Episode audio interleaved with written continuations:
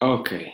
witam wszystkich bardzo serdecznie w ten gorący lipcowy wieczór, już można powiedzieć, chociaż patrząc za okno, jeszcze byśmy tego pewnie wieczorem nie nazwali.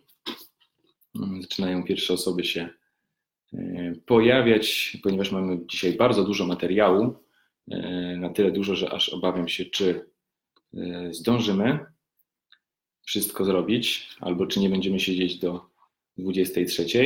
Także dzisiaj wyjątkowo y, dam bardzo mało czasu na to, żeby kolejne osoby dołączały i dosłownie za chwilkę już rozpoczniemy y, przejście do y, merytoryki, czyli do tego tematu, który myślę, że dla wielu z Was może być bardzo ciekawy, tematu odmiennych stanów świadomości i tematu, który przyznaję szczerze na początku, wydawało mi się, że może być mało interesujący dla ludzi, bo tak naprawdę co nam przyjdzie z tego, jak e, wypiszemy sobie, jak można wchodzić w te odmienne stany świadomości. E, z jednej strony, z drugiej zaskoczył mnie bardzo duży odzew e, na Facebooku, bardzo wiele osób zainteresowanych tym wydarzeniem, więc tym bardziej się cieszę, że ono dochodzi do skutku i że będziemy mogli sobie o tym porozmawiać. Swoją drogą, dla mnie, jako że specjalizuję się trochę w tym temacie, bardzo mnie on fascynuje z różnych w ogóle stron i będziemy sobie o tym dzisiaj rozmawiać pewne rzeczy, które będę dzisiaj mówił, są oczywiste. Natomiast gdybym taką wiedzę dostał wiele lat temu, myślę, że mm, po pierwsze y, bardzo wielu błędów może bym uniknął w swoim życiu, y, a po drugie wyjaśniłoby mi to też dużo więcej i być może zainspirowało do, y, do bardzo fajnych zachowań, które mm, nie mając odpowiedniej wiedzy zacząłem robić po prostu dużo później i dopiero wtedy odkryłem, jaką one mi mogą przynieść korzyść w życiu. Więc już za sekundkę o tym wszystkim sobie będziemy opowiadać. E, na początek jeszcze tylko dodam tradycyjną strukturę e, tego live'a, czyli przez jakiś czas, e, planowałem, żeby to było 30 do 40 minut, będę po prostu opowiadał, dzielił się tym, co mam do powiedzenia. Później będę, podzielę się z Wami pewną okazją, którą przygotowałem dla uczestników tego live'a. E, a później będzie czas na pytania. I generalnie wolałbym odpowiadać na pytania później niż teraz, natomiast tu jest bardzo proste pytanie, czy ten zapis, czy zapis tego live'a będzie dostępny? Tak, będzie e, tradycyjnie dostępny też na naszej na naszym fanpage'u, potem pewnie na YouTubie będzie można sobie, jeśli komuś teraz w tym momencie e, nie pasuje, będzie można sobie obejrzeć później. Jakiś czas temu nagrywałem nagranie dotyczące korzyści z odmiennych stanów świadomości. Generalnie jak być może e, część z Was się domyśla, chciałbym stworzyć taki cykl e, mniej krótszy, dłuższy, zobaczymy jak to się rozwinie, nagrań, które opowiadają o odmiennych stanach świadomości. Pierwszym, pierwsza część mówiła o korzyściach, o tym, co tak naprawdę, dlaczego w ogóle warto e, to praktykować, i skupiałem się w tym nagraniu tylko na tym, więc dlatego dzisiaj chciałbym to pominąć. Jeśli komuś tej wiedzy dzisiaj będzie brakować, to po prostu zachęcam, żeby poszukał na naszym fanpage'u tego pierwszego nagrania, gdzie będę wyjaśniał tak naprawdę po co, dlaczego, co można z tego mieć, poza tym, że jest czasami fajnie, to co można mieć z takich właśnie, że odmiennych stanów. Mm, więc y, tak jak mówię, tej wiedzy być może dzisiaj będzie brakowało, no ale nie chciałbym się powtarzać, szczególnie, że być może sporo osób tamtę transmisję też oglądało. Dzisiaj bym się bardziej chciał skupić na e, rodzajach e, tych e, różnych, nazwijmy to, metod na wchodzenie w odmienne stany świadomości i różnych wnioskach, które z tego będą wynikać. Na początku w ogóle warto by było się zastanowić na temat tego, czym jest odmienny stan świadomości, co to znaczy odmienny i odmienny od czego. I drugie pytanie, które się z tym trochę wiąże, kiedy się ten odmienny stan świadomości zaczyna tak naprawdę, kiedy jeszcze jest normalny, a kiedy już jest odmienny, bo to też może być kwestia e, wielu nieporozumień. Otóż odmienny stan świadomości mm, ciężko jest charakteryzować chociażby dlatego, że jest bardzo dużo tych rodzajów, tych odmiennych stanów świadomości. I gdybyśmy nawet ograniczyli się do substancji chemicznych, czego zdecydowanie dzisiaj nie będę chciał robić i przemknę przez nie bardzo krótko po to, żeby pokazać, jak wiele zupełnie różnych e, sposobów ludzie mają na to, żeby w takie stany wchodzić, to gdybyśmy nawet chcieli ograniczyć się do substancji chemicznych, to już widzimy, że mamy tam e, takie substancje jak chociażby DMT, które sprawia, że przestajemy czuć własne ciało i wyruszamy w podróż pełną geometrycznych wzorów i prędkości kosmicznej, która trwa e, w świecie fizycznym 10 minut, a w świecie wewnętrznym to kilka stuleci czasami, czy bardziej tradycyjne substancje psychodeliczne, czy alkohol, czy heroinę czy amfetaminę, to są totalnie inne stany tak naprawdę od siebie, e, zupełnie różne, a jednocześnie wszystkie byśmy wrzucili do worka, że są to jakiegoś rodzaju odmienne stany świadomości. Mniej e, dające korzyści, bardziej dające korzyści, bardziej szkodliwe, mniej szkodliwe, bardziej niebezpieczne, mniej niebezpieczne, ale generalnie wszystkie te rzeczy wrzucilibyśmy do worka z odmiennymi stanami świadomości mimo tego, że one są totalnie różne. Dlatego też ciężko mówić przy tych jeszcze wielu innych y, rzeczach, które służą nam do wchodzenia w odmienne stany świadomości, trudno jest sformułować taką jedną definicję, która by do wszystkiego pasowała. Generalnie to, co się w odmiennym stanie świadomości najczęściej będzie powtarzało, to jest skupienie na teraźniejszości, to jest wyjście z tego codziennego naszego mm, rytmu, mm, który przez wielu myślicieli, badaczy świadomości jest krytykowany jako taki trochę tryb zombie, tryb robota, który wstaje rano, idzie do pracy, wykonuje setki automatycznych czynności po to, żeby dostać y, na przykład pieniądze, które potem wyda w sposób, jaki się kiedyś y, nauczył, y, czyli taki tryb bardzo automatyczny, odmienny stan świadomości nas z tego wyrzuca, sprawia, że jesteśmy skupieni na tym, co się dzieje tu i teraz i na rzeczywistości w chwili obecnej. Oczywiście do tego dochodzi wiele różnych fenomenów. Z większością, większości z nich będą temu towarzyszyły różne emocjonalne perturbacje. Emocje najczęściej będą odbierane bardzo o wiele, o wiele silniej, chociaż są też takie być może sytuacje, kiedy tych emocji będzie dużo mniej. Zmienia się poczucie czasu. Bardzo często towarzyszą temu różne wglądy w siebie, w innych. Bardzo często będą towarzyszyły temu też jakieś transformacje z tym związane. Więc to jest y, bardzo tak naprawdę szeroka definicja i mnie ona osobiście nie, nie satysfakcjonuje, bo po prostu wrzuca wszystko y, do jednego worka i będziemy widzieli, jak różne są też te stany od siebie wielokrotnie, bo część z nich będzie bardzo piękna, y, będzie to doświadczenie jakby, można by powiedzieć, raju, nieba, a część z nich może być też bardzo, bardzo nieprzyjemna, wręcz piekielna, a część z nich może być mieszana, a część z nich może być po prostu dziwna, ale nie, nie no, nieść ze sobą y, konkretnych emocjonalnych konotacji. Część może być bardzo zmienna. Także naprawdę to są bardzo, bardzo różne rzeczy. I chciałbym się też skupić na intensywności tych stanów. Y, gdybyśmy wzięli sobie chociażby coś, co każdy z nas mniej lub bardziej zna, czyli alkohol, zgodzimy się na pewno, że ktoś wypije 10 piw, to jest w odmiennym stanie świadomości. Natomiast pytanie, czy powiemy, że jak wypił jedno piwo, czy już jest w odmiennym, czy jak wypił pół piwa, czy jak wypił jedną czwartą tego piwa, to czy dalej jest to odmienny stan, czy już je, czy, czy jest jeszcze wciąż normalny. Więc jakby e, chcę też podkreślić, że gdy będę mówił dzisiaj o różnych rzeczach, to pewne z tych doświadczeń, pewne z tych metod czy sposobów, jakie ludzie mają, potrafią być ekstremalnie mocne. E, nawet gdy mówimy o sposobach nie tyle, które ludzie mają, tylko takie, o takich, których się ludziom zdarzają, na przykład w przypadku wypadku samochodowego. Niektóre z tych doświadczeń będą tak ekstremalnie mocne, że ewidentnie się powie, tak, to był odmienny stan świadomości, bez dwóch zdań i, i ciężko jest wyobrazić sobie coś mocniejszego, a część będzie bardzo delikatnych, część będzie bardzo subtelnych, e, część ludzie mogą nawet nie klasyfikować jako odmienne stany świadomości, ale wciąż e, ludzie, którzy chcą tego doświadczyć, będą tego szukać, będą doświadczać pewnych rzeczy, bo dla nich jest to jakiś tam odmienny stan świadomości. Być może w chwili, gdy nie mają nawet e, porównania z bardziej intensywnymi stanami, będą uważali, że to jest wyjątkowo mocne, że to jest doświadczenie bardzo potężne i w 100% im będzie wystarczać. Także chciałbym przejść przez tą całą gamę tych sposobów, żebyśmy sobie zobaczyli, jak tak naprawdę to co, to, co jest też celem tej mojej transmisji, to pokazanie, że tak naprawdę wszyscy mniej lub bardziej tych stanów szukamy. I dla jednych jest to być może oczywiste, inni nawet się z tym szczycą i E, jest to część ich osobowości, że tak, szukam tych odmiennych stanów, interesuję się tym i e, mam polejkowane e, takie fanpage na Facebooku i tak dalej, a dla części osób będzie zaskakujące. Powiedzą, ja wcale nie wiedziałem, że się interesuję odmiennymi stanami świadomości, nie wiedziałem, że w nie wchodzę, ale faktycznie tak się czasami tak się czasami dzieje. Dodam też, że oczywiście jest różna wrażliwość ludzi na te odmienne stany mm, i nawet tak jak w przypadku substancji, są ludzie, którzy biorą małą dawkę jakiejś substancji i czują E, totalnie w innym świecie.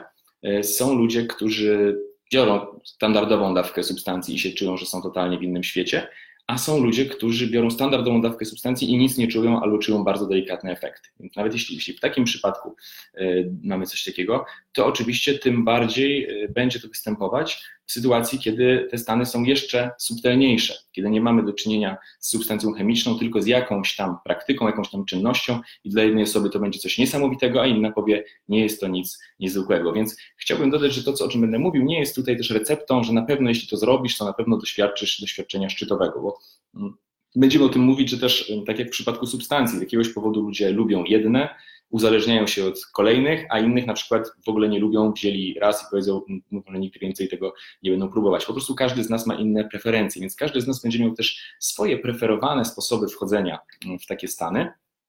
I też y, dodałbym, że y, o ile część z nich nigdy nam się nie spodoba, po prostu, dla części osób na przykład skok na bungee nigdy nie będzie alternatywą y, i nigdy nie będą chcieli tego robić jako część swojego lifestyle'u, to y, o tyle y, kilku rzeczy nie próbujemy po prostu z powodu niewiedzy. Nie wiemy, że na przykład to doświadczenie mogłoby w taki sposób zadziałać, a nawet jeśli logicznie wiemy i stwierdzimy, no faktycznie ma to sens, to do tej pory nigdy się nad tym nie zastanawialiśmy. Więc dlatego na przykład takich rzeczy y, nie robiliśmy, nie próbowaliśmy. I, I stąd dlatego myślę sobie, że dostanie no, wiedzy na ten temat może nam w jakiś sposób pomoc. Taką mam e, nadzieję. I dodam też tylko, że e, to, co pisałem już prawdopodobnie w opisie, że e, też intencja wchodzenia w ten odmienny stan może się bardzo różnić. Czasami wchodzimy, bo chcemy po prostu tego doświadczyć, czasami wchodzimy, bo nam się wydaje, że chodzi nam o coś zupełnie innego, a tak naprawdę po drodze doświadczamy tego stanu. Często jest tak, że wspominamy ten stan jako coś niesamowitego, ale na przykład nie wiemy, że to było coś, co moglibyśmy sobie w inny sposób jakoś dać, jeśli tak bardzo nam się to podobało. E, a czasami wracamy do tej czynności, ale wciąż nie, nie mówimy na przykład, że chodzi nam o ten stan, nie jesteśmy tego świadomi, tylko dajemy sobie jakiś zupełnie inny cel. I będę oczywiście na to wszystko podawał w trakcie transmisji e, przykłady. Chciałbym powiedzieć po prostu, że wszyscy w te stany mniej lub bardziej wchodzimy i wszyscy w jakiejś tam formie je mniej lub bardziej e, lubimy. Też nie jest to obce zwierzętom, zwierzęta też na różne sposoby wchodzą w takie stany. Nie chcę tutaj się specjalnie na tym skupiać, bo takiej wiedzy jest sporo w internecie, ale też jeśli ktoś z Was jest tym zaciekawiony, to bardzo łatwo coś takiego znajdzie. Więc jakie są metody na wchodzenie w odmienne stany świadomości? Pierwszą rzeczą oczywiście, jaką przyjdzie nam do głowy, jaka w ogóle e, sprawiła, że psychologia zaczęła się interesować tymi odmiennymi stanami, będą rzecz jasna substancje chemiczne. W latach 40., 50., bardziej 50., 60. ubiegłego stulecia pojawiły się w psychoterapii eksperymenty, szczególnie z substancją chemiczną e, nazywającą się LSD, e, które wielu terapeutów, wielu psychiatrów przekonały, że wyprowadzenie pacjenta w odmienny stan świadomości może być dla niego bardzo korzystne. Oczywiście nie chcę tutaj rozpoczynać całej dyskusji, jak to robić i co, jakie są niebezpieczeństwa, bo to jest temat, na który moglibyśmy spędzić kolejnych kilka godzin. Dodam tylko, że takie e, eksperymenty były, są swoją drogą dalej prowadzone e, w kilku krajach, już nie w tylu co kiedyś, i są prowadzone z powodzeniem. Wtedy mm, też e, po sukcesie psychoterapii z zastosowaniem LSD mm, ludzie się bardziej zainteresowali tym tematem substancji psychodelicznych i okazało się, że jest takich substancji dużo, dużo więcej, w, wielu przypadkach w formie roślinnej, które były używane przez wiele też plemion e, i wiele kultur na całym świecie, typu ayahuasca w południowej Ameryce, pejot w Meksyku i bogaina e, w Afryce, e, święte grzyby i wiele, wiele jeszcze innych roślin, które od wieków były stosowane w rytuałach mm, religijnych, czyli w takim, w takim spotkaniu, gdzie celowo były wywoływane odmienne świadomości u uczestników takiego spotkania, po to, żeby dać im coś, czy to na poziomie terapeutycznym, czy to na poziomie doświadczenia duchowego, czy też spajającego e, społeczność. I oczywiście nie chcę tutaj znowu wchodzić w dyskusję, czy to było dobre, czy to było złe. To jest temat na zupełnie inne, na zupełnie inne e, spotkanie. Natomiast wspomnę, że oczywiście były tam pewne niebezpieczeństwa. Na pewno szaman, który się z tym albo nie umiał obchodzić, albo miał złe intencje, potrafił w ten sposób bardzo zaszkodzić. Były też e, efekty zdecydowanie pozytywne, więc jakby w substancjach wyodrębnilibyśmy takie grupy, jak chociażby substancje psychodeliczne, e, które, których kilka już wymieniłem. Na uwagę zasługują rzeczy, których e, wiele z Was pewnie wie, ale mało kto wie, do czego to może służyć. Jedną z takich roślin jest Y, właściwie nie roślin, bo to grzyb, jest muchomor czerwony, znany nam z bajek, który w wielu kulturach, szczególnie na Syberii, był używany jako właśnie tego rodzaju roślina, wywołująca szczególnie bardzo intensywne, ciekawe, sugestywne sny. Z innych rzeczy, o których czasami sobie nie zdajemy sprawy, to jest to gałka muszkatołowa, dokładnie ta sama, która jest w naszej pewnie kuchni, której jeśli zjemy trzy opakowania, to będziemy się czuć bardzo, bardzo psychodelicznie przez kilka najbliższych dni. Nawet tatarak Y, czy też odpowiednio przyprawiona skórka od banana. Jeśli poszukacie w internecie, to znajdziecie takie informacje. Natomiast to jest, to jest kwestia psychodeliczna. Są też substancje bardzo podobne, ale jednak inne, wywołujące często doświadczenia, które dla laików mogą być podobne. To są substancje takie jak dysocjanty, które szczególnie się charakteryzują tym, że wychodzimy często wtedy z własnego ciała, y, ale też delirianty y, czyli substancje, po których mamy totalne, prawdziwe halucynacje, nie wiemy, co się dzieje. Substancje, dodam od razu, bardzo niebezpieczne, też najczęściej toksyczne, nieprzewidywalne. E, I też e, na uwagę zasługują empatogeny, czyli substancje wywołujące dużą wrażliwość, dużą empatię, wśród których najbardziej znaną jest MDMA czy też ekstazy. Mówię o tym tak szczegółowo, bo będę się potem odwoływał do działań tych substancji przy innych różnych, przy innych różnych czynnościach, które ludzie robią, dlatego tutaj tak szczegółowo to dzielę. Są też substancje oparte bardziej na y, wydzielaniu adrenaliny, koncentracji, y, bardzo dużej uwagi, tego nazywane najczęściej wrzucane do worka stymulanty, no i substancje na przykład rozrywkowe, rozluźniające, takie jak alkohol czy y, kawa, kawa pochodząca z Polinezji, i proszę nie mylić tutaj tego ze zwykłą kawą. Więc tych substancji jest sporo. W terapii jakąś tam część z nich się wykorzystuje. Z dużym powodzeniem są prowadzone na ten temat badania naukowe. Natomiast co dalej? Co jest jeszcze oprócz substancji? No bo to, co powiedziałem do tej pory, jest oczywiście zupełnie normalne. Są substancje, które zmieniają stany świadomości. Drugą taką rzeczą, z uwagi na to chociażby na jakim jesteśmy e, profilu i czym ja się zajmuję, no drugą rzeczą, którą chciałbym tutaj wspomnieć, jest oczywiście oddychanie holotropowe, czyli e, metoda tak naprawdę, którą większość osób oczywiście utożsamia z samym sposobem oddychania, ale tak naprawdę jest to cała bardzo skomplikowana, nazwijmy to brutalnie, procedura tego, jak w, na warsztacie wprowadzić uczestników w odmienny stan świadomości, który będzie dla nich terapeutyczny, który będzie dla nich leczniczy i który po powrocie do domu pomoże im lepiej sobie radzić z własnymi emocjami i z własnym życiem. To jest bardzo ciekawe, w jaki sposób to e, oddychanie holotropowe działa i będziemy to pewnie jeszcze bardziej rozumieć przy e, omawianiu kolejnych sposobów.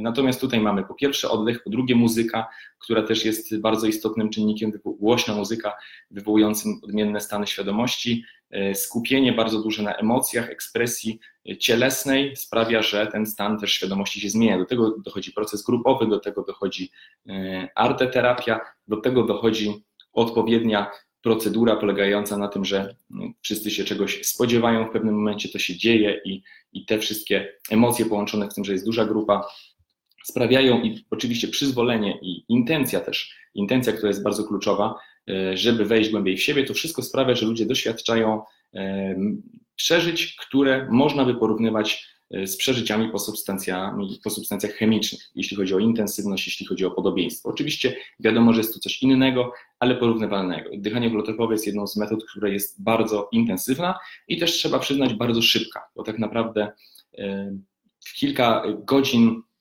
można osiągnąć bardzo intensywne e, stany świadomości. Nie trzeba się wcale tydzień głodzić, czy tydzień siedzieć w ciemności, tylko jest to tak naprawdę metoda dosyć szybka.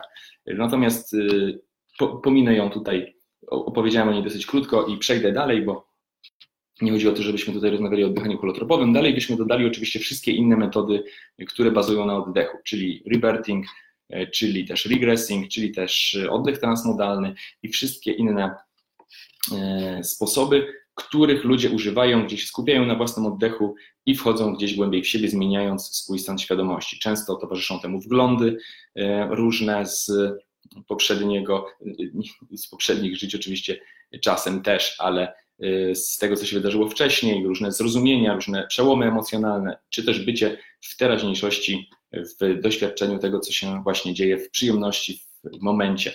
E, I to jest jeden z efektów terapeutycznych takiej pracy z oddechem. Oczywiście jedne takie metody będą intensywniejsze, inne będą delikatniejsze mm, i każda z nich ma swoje inne funkcje, więc to jest, to jest druga taka rzecz, która mi się kojarzy. E, drugi taki filar e, odmiennych stanów świadomości. Kolejnym będą wszystkie szamańskie metody, których jak zobaczymy których główną metodą działania, główną strukturą jest albo pozbawić człowieka czegoś, co jest dla niego ważne, albo wręcz czasami zmusić go do tego, żeby miał tego jeszcze więcej. Jeśli chodzi o pozbawienie, no to mamy oczywiście takie rzeczy jak y, głodówki, posty zarówno z wodą, jak i bez wody. Mamy wszelkiego rodzaju deprywacje sensoryczne, czyli w wersji takiej starodawnej po prostu siedzenie gdzieś w ciemności w komórce, e, również siedzenie na pustyni, gdzie tak naprawdę jeśli jesteśmy bardzo długo i widzimy tylko wyłącznie te same wydmy i nic się nie dzieje, e, to samo to zaczyna z nas generować inne stany świadomości. Kilkadziesiąt lat temu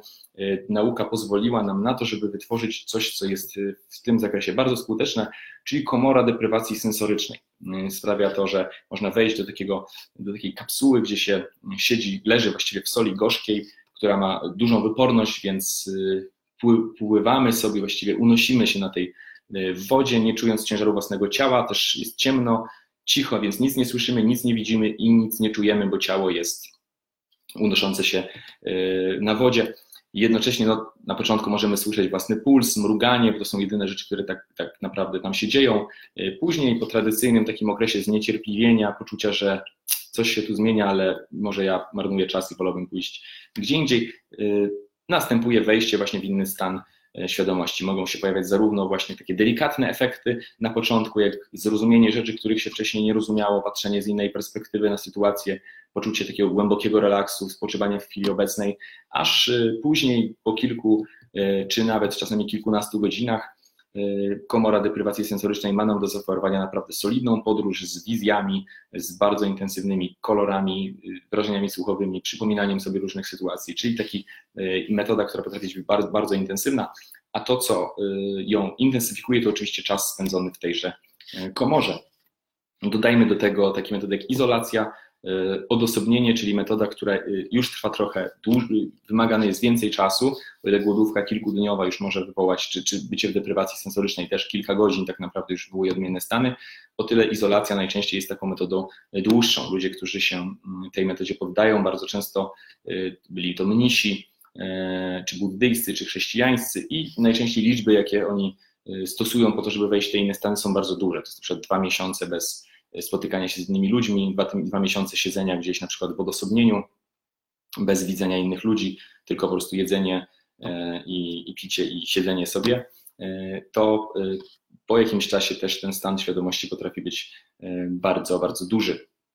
Głodówka, głodówka i odosobnienie są to, warto w ogóle zobaczyć, że zarówno głodówka, jak i odosobnienie, jak i deprywacja sensoryczna, to wszystko są rzeczy, które się używa również jako formy tortur. E, używało. Nie chciałbym powiedzieć używało, ale wiem, że dalej się gdzieś e, używa, ponieważ to wywołuje odmienne stany świadomości i wiele osób, dla wielu osób, szczególnie takich, dla których to nie jest intencjonalna decyzja, że chcą wejść w odmienny stan świadomości, dla wielu, których się to jeszcze dodatkowo łączy z jakimś niebezpieczeństwem, z jakimiś przesłuchaniami i tak dalej, wywołuje to koszmarne stany. Także warto o tym pamiętać, że na dwoje babka wróżyła i stany odmienne świadomości mają swoją ciemną i jasną stronę jeśli y, są one poprowadzone dobrze, z odpowiednią intencją, w bezpiecznym środowisku, przez osobę, która jest, y, przez przewodnika, który jest na to gotowy, ale też osoba jest na to gotowa, to doświadczenia mogą być fantastyczne i terapeutyczne. Jeśli nie, no to mogą być nawet wprost y, torturą, dosłownie. Łagodniejsza wersja izolacji z kolei jest to po prostu milczenie, czyli można widzieć się z innymi ludźmi, ale na przykład się do nich nie odzywamy. Też jest to zmiana stanu świadomości, najczęściej na to potrzeba jeszcze trochę więcej mm, czasu, jeśli nie towarzyszą temu inne metody. E, kolejna taka e, z tych z serii tych metod to jest po prostu deprywacja snu, brak snu. E, I to jest często podawane jako taka metoda trudniejsza i bardziej mroczna, bardziej nieprzyjemna.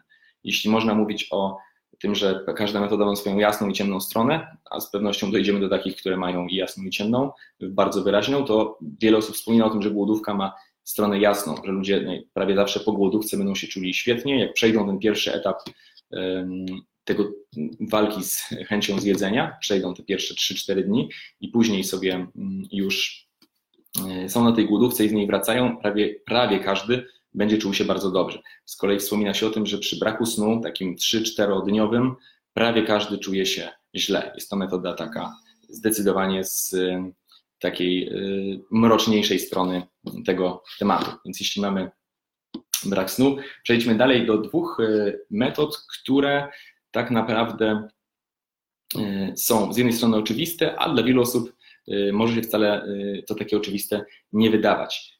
Medytacja i modlitwa, czyli takie praktyki religijne robione wewnętrznie. Zarówno medytację, czyli medytacji jest oczywiście cała masa, zarówno taka klasyczna, czyli po prostu koncentracja na jakimś punkcie, często jest to oddech, często jest jakiś punkt w swoim ciele, czy na przykład świeczka, jak i medytacje prowadzone, gdzie sobie coś wyobrażamy, z czymś pracujemy konkretnym, coś wizualizujemy, czasem medytacje dynamiczne, gdzie do tego dochodzą jeszcze ruchy ciała jakieś i praca z ciałem. To wszystko wywołuje odmienne stany świadomości. W wielu tradycjach, takich jak chociażby różne szkoły buddyzmu, ten odmienny stan świadomości pewnym sensie nie jest celem sam w sobie, nawet mówi się, żeby przechodzić tą pokusę doświadczenia tego stanu, natomiast również stan, o jaki chodzi na końcu, czyli stan przebudzenia z tych różnych naszych zmysłowych iluzji jest, jakby nie patrzeć, stanem odmiennym, więc tak jakby w pewnym sensie to wszystko ma prowadzić do odmiennego stanu świadomości. Jeśli chodzi o modlitwę, jest to o tyle ciekawe, że modlitwy również, nawet takie, które większość z nas w dzieciństwie pod wpływem mniejszym lub większym rodziny gdzieś tam sobie mówiła, modlitwy mogą wywołać bardzo, bardzo głębokie stany świadomości pod warunkiem, oczywiście, że ktoś tego chce. Także osoba, to jest o tyle właśnie ciekawe, że osoba, którą się na przykład zmusza do pójścia do kościoła czy, czy świątyni jakiejś religii, y, często nie będzie miała,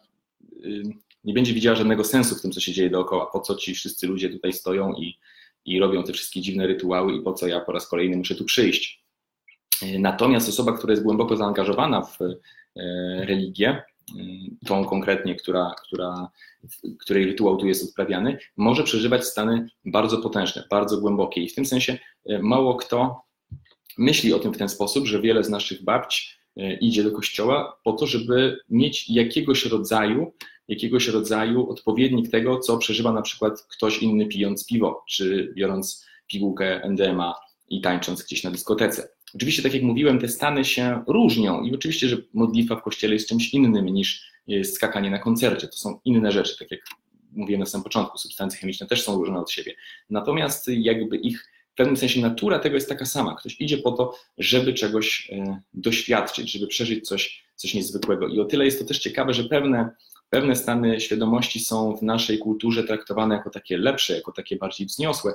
I na przykład modlitwa i i to, że przeżywa się gdzieś uniesienie podczas modlitwy, dla wielu osób będzie czymś oczywiście e, wzniosłym i godnym naśladowania. Chociaż też w naszej kulturze bym z tym uważał, bo jeśli wrócisz e, z kościoła mówiąc, że miałeś stan ekstatyczny, że mówił do ciebie Bóg, anioły e, przemówiły i tak dalej, to też niekoniecznie będzie to odebrane zawsze pozytywnie, ale są pewne rzeczy, które się odbiera pozytywnie, a są takie, które się Y, odbiera negatywnie i czasami to są kwestie drobiazgów. Jeśli ktoś powie, że poszedł na koncert Chopina i miał tam doświadczenie mistyczne, y, wiele osób spojrzy na niego bardzo przychylnie, ale jeśli ktoś powie, że poszedł na koncert metalowy, czy hip-hopowy, czy koncert techno i tam skakał i w pewnym momencie poczuł, jakby go nie było i poczuł, że jest jednym ze wszystkimi, no to można powiedzieć, że coś z nim jest chyba nie tak i ta muzyka mu pewnie nie służy i w ogóle nie powinien chodzić na te koncerty. Zależy oczywiście od osoby, ale zwróćmy na to uwagę, że pewne rzeczy które robimy, nam się kojarzą jako coś takiego niezbyt chwalebnego. I oczywiście, o czym będę mówił później, pewne metody są e, bardziej szkodliwe, a pewne są mniej szkodliwe. Przykładowo, jeśli chodzi o uzależnienia, e, mnóstwo osób uzależnionych, również od tych substancji, które nam się nie kojarzą jakoś super wzniośle, tak jak alkohol, czy heroina, czy też amfetamina, wspomina o tym, że w momencie, w którym na przykład są któryś dzień pod rząd pod wpływem alkoholu, E, doświadczają właśnie niezwykłych przeżyć, że e, czas zwalnia, że czują, że wszystko jest absolutnie takie, jak powinno być, że niczego nie potrzebują do szczęścia. W nawiasie oczywiście oprócz tego alkoholu, e, że z każdą osobą się można dogadać tak naprawdę i mnóstwo, mnóstwo innych rzeczy, które gdyby nie ten kontekst oczywiście, że ktoś pije kilka dni pod rząd, byłyby bardzo wartościowe. Więc to jest w ogóle cała też cała zagwostka, jak podejść i, i, i, pytanie też, y, które my sobie zadajemy w psychologii transpersonalnej, jak podchodzić do pracy z uzależnieniem, skoro w pewnym sensie jest to uzależnienie jest czymś szkodliwym, niekorzystnym, ale intencja tej osoby jest tak naprawdę bardzo korzystna, jest tak naprawdę bardzo dobra, jest taka sama jak u innych osób, które po prostu wybrały do tego troszkę być może sprytniejszą, mądrzejszą ścieżkę i nie niszczą do tego własnego ciała i nie wprowadzają się w stany, które potem z natury będą nieprzyjemne. Z kolei chociażby w alkoholu jest ten stan delirium tremens, który po wielu dniach pitego alkoholu jest Y, no, taką ciemną stroną, naj, najciemniejszą, jaką sobie tak naprawdę chyba można wyobrazić odmiennych stanów świadomości. Skrajnie nieprzyjemne, długie, y, niekończące się cierpienia, połączone często z wizjami, z bólami całego ciała, z atakami lęku i tak dalej. To jest y, bardzo, bardzo nieprzyjemna rzecz, która takich ludzi spotyka i niestety jest to konsekwencja choroby alkoholowej. Więc w tym sensie warto zwrócić na to uwagę, że osoby uzależnione też szukają tego samego, szukają często bardzo desperacko. I Y, znajdują, ale w sposób, który zmusza je do tego, że zaraz potem to e, tracą. Więc nie ma się co dziwić, że potem szukają tego dalej, nie mając odpowiednich narzędzi. Dlatego tak dużą przykładam wagę do edukacji na temat odmiennych stanów świadomości, żeby jak najwięcej osób tak naprawdę zrozumiało, że picie e, czy branie różnego rodzaju substancji nałogowe nie jest jedyną drogą, żeby przeżywać odmienne stany świadomości tak często, jakby się chciało. Bardzo często się okazuje, że osoby po wyjściu e, z uzależnienia, kiedy nauczą się na przykład, jeśli pracują transpersonalnymi metodami i ich terapia polega na przechodzeniu też przez odmienne stany świadomości, to jeśli nauczą się w inny sposób czerpać e, radość niż tylko na przykład z tego picia alkoholu, e, to ich życie potrafi być bardzo przyjemne, bo często są to osoby, które właśnie uwielbiają przeżywać odmienne stany świadomości i kiedy znajdą to na przykład w wyjeżdżeniu na rowerze czy w oglądaniu e, filmów, to będą robiły tego dużo i będzie to zupełnie dla nich nieszkodliwe, one będą spełnione. Więc to jeszcze warto wspomnieć, jeśli chodzi o substancje, że e, mroczną stroną substancji jest oczywiście uzależnienie, które jest takim często zbyt mocnym sięganiem właśnie po, e, po te odmienne stany e, świadomości. Dołączam się do pytania, pyta Aga, tak samo będzie dostępny, tak samo odpowiadam, będzie dostępny zapis po tym live'ie. Idąc dalej, modlitwa to również dodam rytuały religijne wszelkiego rodzaju, wszelkiego rodzaju ceremonie same w sobie, wszelkiego rodzaju rytuały polegające na czymś takim jak na przykład y, bierzmowanie, komunie dla niektórych y, i tak tak. Dodam z jednym zastrzeżeniem, które już dodałem na początku. Jeśli nie jesteśmy zaangażowani w ten rytuał, to oczywiście on na nas nie zadziała, nie będziemy mieli żadnego poczucia, że coś ważnego się y, dzieje. Po prostu będziemy mieli poczucie uczestniczenia w jakiejś być może szopce, czy w czymś, co po prostu nie ma sensu. Natomiast jeśli jesteśmy zaangażowani, no to są osoby, dla których każda msza święta może być doświadczeniem e, mistycznym, mniej lub bardziej. Oczywiście wszystko zależy, e, znowu tak jak mówiłem na początku, od intensywności. Przejdźmy dalej z rytuałów religijnych do tematu, który trochę się z tym wiąże, a trochę nie, czyli do seksu. Seks na kilka sposobów może wywoływać odmienne stany świadomości. Po pierwsze, zgodnie z tymi deprywacyjnymi regułami, o których mówiliśmy, celibat. Długi celibat wywołuje również odmienne stany szczególnie jeśli się z nim w odpowiedni sposób później pracuje, e, ale też tantra, czyli różnego rodzaju metody. I tutaj możemy zaobserwować tą ciekawostkę, że e, metody pracy z seksualnością i łączenie tego w pewnym sensie z religią i duchowością, czyli mamy połączenie dwóch rzeczy, rytuału religijnego i seksualności. I w ogóle często bardzo skuteczne metody y, pracy z odmiennymi stanami świadomości będą łączyły w sobie kilka rzeczy. Tak jak tantra, mamy i seksualność, i y, doświadczenie y, duchowe. I wtedy te doświadczenia potrafią być bardzo silne, zarówno jeśli mówimy o jakichś warsztatach tantrycznych, jak i zrobieniu czasami prostych y, ćwiczeń, y, typu, że chociażby przed, y, przed seksem partnerzy patrzą sobie w oczy, mówią sobie na przykład bardzo mocno, za co sobie dziękują, planują rytuał wcześniej, rozpalają świeczki, przygotowują się itd., tak itd. Tak Takie proste rzeczy tak naprawdę już mogą wywołać odmienny stan świadomości. I seks po takim rytuale E, może być czymś zupełnie innym, czymś zupełnie, czymś dużo, dużo głębszym niż, niż, niż zwykły seks. Pomijając już to, że rzeczywiście sam seks sprzyja temu, że jest to e, nieco odmienny stan, często zgubimy się e, zupełnie, zapominamy o pozostałych rzeczach, które są na świecie, wchodzimy bardzo mocno w doświadczenie, a orgazm już jest doświadczeniem wyjątkowo psychodelicznym i wielu nauczycieli, nawet duchowych, mówiło, że orgazm jest w pewnym sensie punktem docelowym, do jakiego człowiek zmierza, czyli absolutny zachwyt wszystkim, co się w tym momencie wydarza. I i, I tak, jakby nie patrzeć, trzeba o tym powiedzieć, że orgazm jest e, odmiennym stanem świadomości, bardzo intensywnym, bardzo przyjemnym i nie ma się co dziwić, że wielu osób z tego powodu być może ma obsesję na punkcie seksu. Oczywiście, tak jak wspomniałem na początku, orgazm jest orgazmowi nierówny. Jeden będzie mniej intensywny, drugi bardziej. Jeden wyciągnie z tego wniosek bardzo jakiś pozytywny dla siebie, a dla innego będzie to tylko metoda odreagowywania tak naprawdę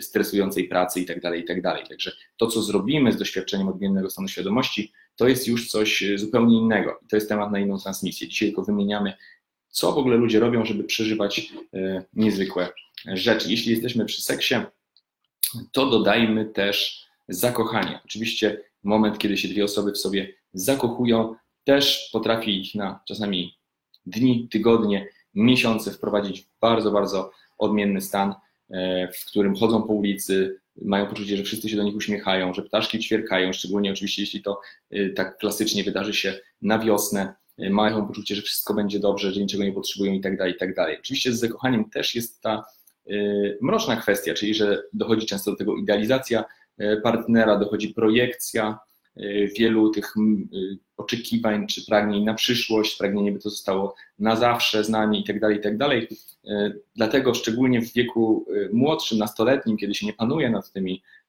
doświadczeniami, chociaż zdarza się to i starszym osobom, zakochanie bywa bardzo mroczne, to znaczy to bywa wzlot i, i upadek, bo na przykład się okazuje po tygodniu czy dwóch, że ta osoba wcale taka nie jest, jak nam się wydawało i na przykład jej się już wszystko odwidziało. Natomiast jeśli dojrzała osoba przeżywa stan zakochania, i po prostu wie, że taka jest jego natura, że jest troszkę ten stan odurzający i być może nie wszystkie myśli, które się w tym stanie pojawiają, są prawdziwe, to w takim właśnie stanie można się, można się tym stanem delektować, można go traktować właśnie jako jakąś duchową praktykę i można doświadczać tego po prostu jako odmienny stan świadomości, który nam się e, przydarza. Dla wszystkich, których interesuje czas, e, e, który jakby nie patrzeć istnieje, E, gdzieś, no to dodam, że być może będę miał problem, żeby się zmieścić w 30-40 minut. E, zobaczymy, e, jak to będzie dalej szło. Jak zobaczę, że wszyscy znikają, to prawdopodobnie zrobię jakąś albo przerwę, albo przeniosę część na, na następny raz.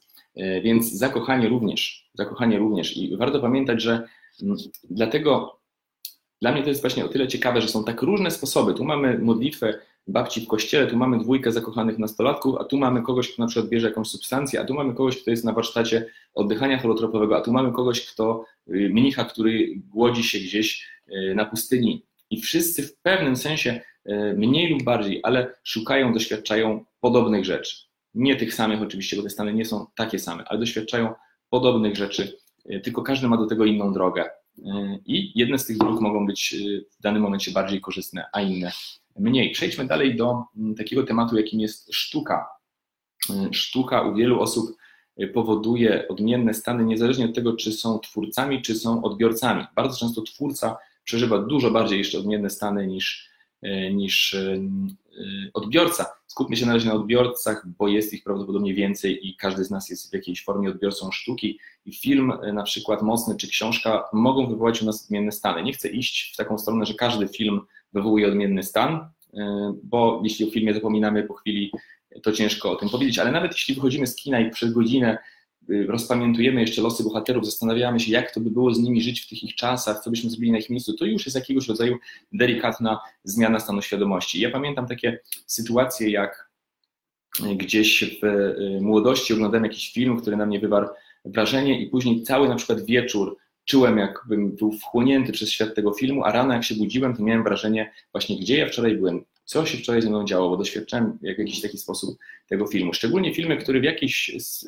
jakiegoś powodu, niekoniecznie nawet z powodu jakości filmu, tego, że jest to genialny film, tylko z powodu, że trafił w jakiś dobry moment, trafił w jakiś e, akurat archetyp, czy jakąś sytuację, która była dla nas bliska, mogą nas po prostu zmiażdżyć, zmienić nasze e, życie pamiętam, że dla mnie w y, podstawówce na przykład takim filmem był Titanic, czego się w ogóle po sobie nie spodziewałem, bo oglądałem go z nastawieniem, że to pewnie jest Szmira i w ogóle mi się nie spodoba. No ale jak miałem te 13 lat, akurat trafił ten film do mnie na tyle mocno, że pamiętam, że ten wieczór, jak go oglądałem, byłem w zupełnie innym stanie przez najbliższe kilka dni.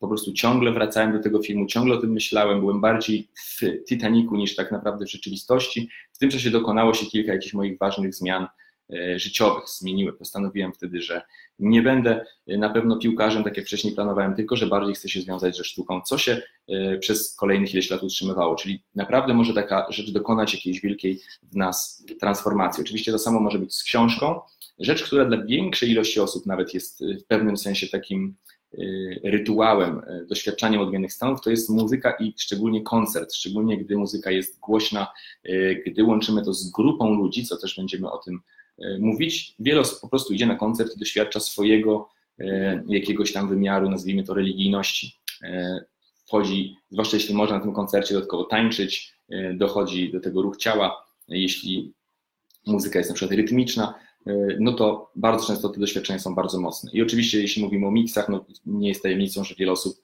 do takiego koncertu używa różnego rodzaju substancji, które wspomagają słuchanie muzyki, no i wtedy te doświadczenia potrafią być e, bardzo, bardzo intensywne. Tak samo taniec, jak wspomniałem, niekoniecznie też na koncercie, ale też w klubie, na dyskotece, czy nawet dla niektórych osób E, sami, e, gdy są w domu. Mm, taniec też w formie terapeutycznej. Są warsztaty, na których są warsztaty, na których e, jest tak dużo, dużo tańca, zarówno wytańczywa, wytańczywanie, chyba tak to się mówi, różnych swoich problemów czy procesów, jak również po prostu nieprzerwany taniec przez wiele godzin, będący w pewnym sensie odwrotnością deprywacji. Jest przeciążenie ruchami, jest przeciążenie tym, że ruszasz się, ruszasz i już nawet nie masz siły, ale się dalej ruszasz i czujesz jak każdą swoją myśl czy emocję wytańczasz i po jakimś czasie ten stan się totalnie potrafi zmieniać. Gdy się idzie, na przykład wraca się z tego warsztatu do domu, kładziesz się spać i przed oczami masz jakieś obrazy, ruchy, krąży dookoła ciebie energia, potrafi to być bardzo, bardzo intensywne. I oczywiście tak samo jeśli chodzi, albo nawet bardziej intensywnie, jeśli chodzi o e, tworzenie tej sztuki. Wielokrotnie mówi się o tym, że jak y, wielu twórców różnych dzieł wspomina o tym, że jak zaczynało coś tworzyć, to to było takie, jakby im ktoś dyktował to po prostu, jakby w transie jakimś siedzieli, pisali, tworzyli, jakby czas nie istniał i często mówią, że dla samego tego aktu pisania, nie dla sławy czy dla pieniędzy, tylko dla samego tego aktu, kiedy ta wena przepływa przez, przez artystę, dla samego tego faktu, dla samego tego doświadczenia, tego stanu warto byłoby to robić. Sporo osób tak mówi na przykład też o śpiewaniu, jest jakiś film na YouTubie jak Liza Gerard, którą możecie znać z muzyki do Gladiatora albo z zespołu Dead Can Dance, jak ona się wypowiada na temat tego, jak się czuje, jak śpiewa. No i też jak ją obejrzycie, czy znacie e, z koncertów, czy z różnych chociażby płyt, no to widać, że ona przeżywa coś e, bardzo wyjątkowego w momencie, gdy śpiewa i też o tym tam opowiada. Także przy wielkich muzykach z pewnością jest to też bardzo potężne doświadczenie, jak, jak to robią. Z innych Y, zupełnie innej beczki teraz. Co jeszcze ludzie robią, żeby doświadczać odmiennych stanów? Na przykład chodzą na terapię y, albo na jakiegoś rodzaju procesy grupowe, czyli też terapie grupowe, czy też trening interpersonalny. Ja pamiętam, że jak ja byłem na treningu interpersonalnym, sporo osób mówiło o czymś takim, że, że słyszało o tym treningu, że to jest coś wyjątkowego, ale że wszyscy mówią, że tego się nie da opisać, tylko trzeba zobaczyć, jak to działa. Y, no i ja ze swoim zainteresowaniem oczywiście odmiennymi stanami bardzo chciałem zrozumieć, jak to działa i mam poczucie, że zrozumiałem, że jest to po prostu e, trening interpersonalny polega na tym, że na przykład jeden z bardziej standardowych modeli, że 10 osób, czy 8 osób, czy 12 osób sadza się w kółku, wszyscy się na siebie patrzą, wszyscy się, e, prowadzący często w ogóle nie ingeruje, więc po jakimś czasie dochodzi do różnych interakcji. Przez 8 godzin siedzimy, komentując nawzajem, co kto poczuł, kiedy tamten powiedział i tak dalej. W pewnym momencie następuje przeciążenie tymi interakcjami, bo normalnie nasze życie tak nie wygląda. Normalnie w życiu nie, nie siedzimy 8 godzin, nie komentujemy, co kto czuje bez przerwy i co kto myśli, a co kto poczuł, jak tamten coś tam powiedział, nie mając możliwości wyjścia. Więc w pewnym momencie następuje przeciążenie tymi procesami i wchodzimy w odmienny stan świadomości, który często skutkuje różnymi wglądami, emocjami, oczyszczeniami emocjonalnymi, czy nawet też nadwrażliwymi reakcjami, bo wychodzą z nas różne e, dziecięce, e, niezintegrowane części. Więc y, trening interpersonalny na przykład jest, y, jeśli jest długi, jest kilka dni y, pod rząd, potrafią się pojawiać wtedy bardzo niezwykłe stany. Wiem, że, że były też eksperymenty prowadzone z takim treningiem interpersonalnym, z pewnością nie jeden raz bez przerwy, czyli że uczestnicy nie idą spać na przykład, nie, nie, nie wychodzą z sali, tylko bez przerwy, jest to bez odpoczynku ten proces i wtedy to jest jeszcze, jeszcze intensywniejsze. I tak samo wszelkie terapie, zarówno mm, takie tradycyjne terapie, kiedy mówimy coś do terapeuty i opowiadamy mu jak się czujemy, e, jakie mamy problemy, co się wydarzyło w naszym dzieciństwie. Również wtedy możemy doświadczać tych odmiennych stanów. E, jeśli sobie coś przypomnimy, jeśli sobie coś uświadomimy, to nagle często e, to doświadczenie jest zupełnie czymś niezwykłym.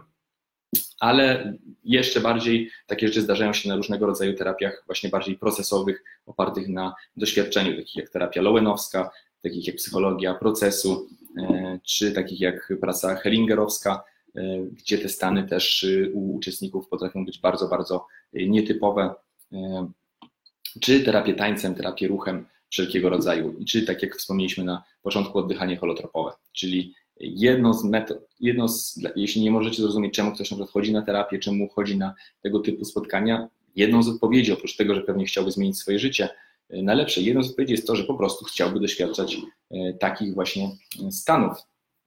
E, kolejna rzecz, o której mało osób wie, to że odmienne stany świadomości pojawiają się wtedy, gdy doświadczamy bardzo ważnych wydarzeń w życiu.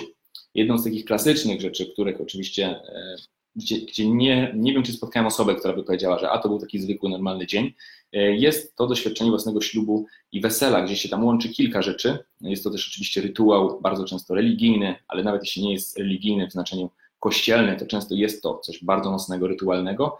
Dochodzi mm, w rytuale zawsze ten element, że coś jest długo, długo przygotowywane, że coś jest specjalne, a tam mamy oczywiście specjalne stroje, mamy oczywiście specjalne formułki, które się mówi, mamy specjalne rekwizyty, mm, takie jak obrączki E, specjalny sposób integracji tego doświadczenia, jakim jest wesele, e, czy też połączenie dwóch rodzin. To wszystko sprawia, że ten dzień dla wielu osób jest niezwykłych i znany jest powszechnie fenomen tego, że na własnym ślubie można często wypić dużo więcej alkoholu niż normalnie, bo ten stan jest e, zupełnie inny. Psychika wchodzi dużo, dużo gdzieś głębiej i jakby tolerancja na alkohol nie tyle fizyczna, co psychiczna jest y, dużo, dużo większa. I sporo osób o tym wspomina. Ale jeśli mamy wesele ślub, to mamy też chociażby zaręczyny, co jest o tyle ciekawe, że zaręczyny to jest w ogóle rytuał, który cię ma przygotować do kolejnego rytuału, czyli można by to nazwać masłem maślanym, a jednak dla wielu osób y, i też przyznaję w tym dla mnie było to doświadczenie bardzo mocne, bardzo intensywne.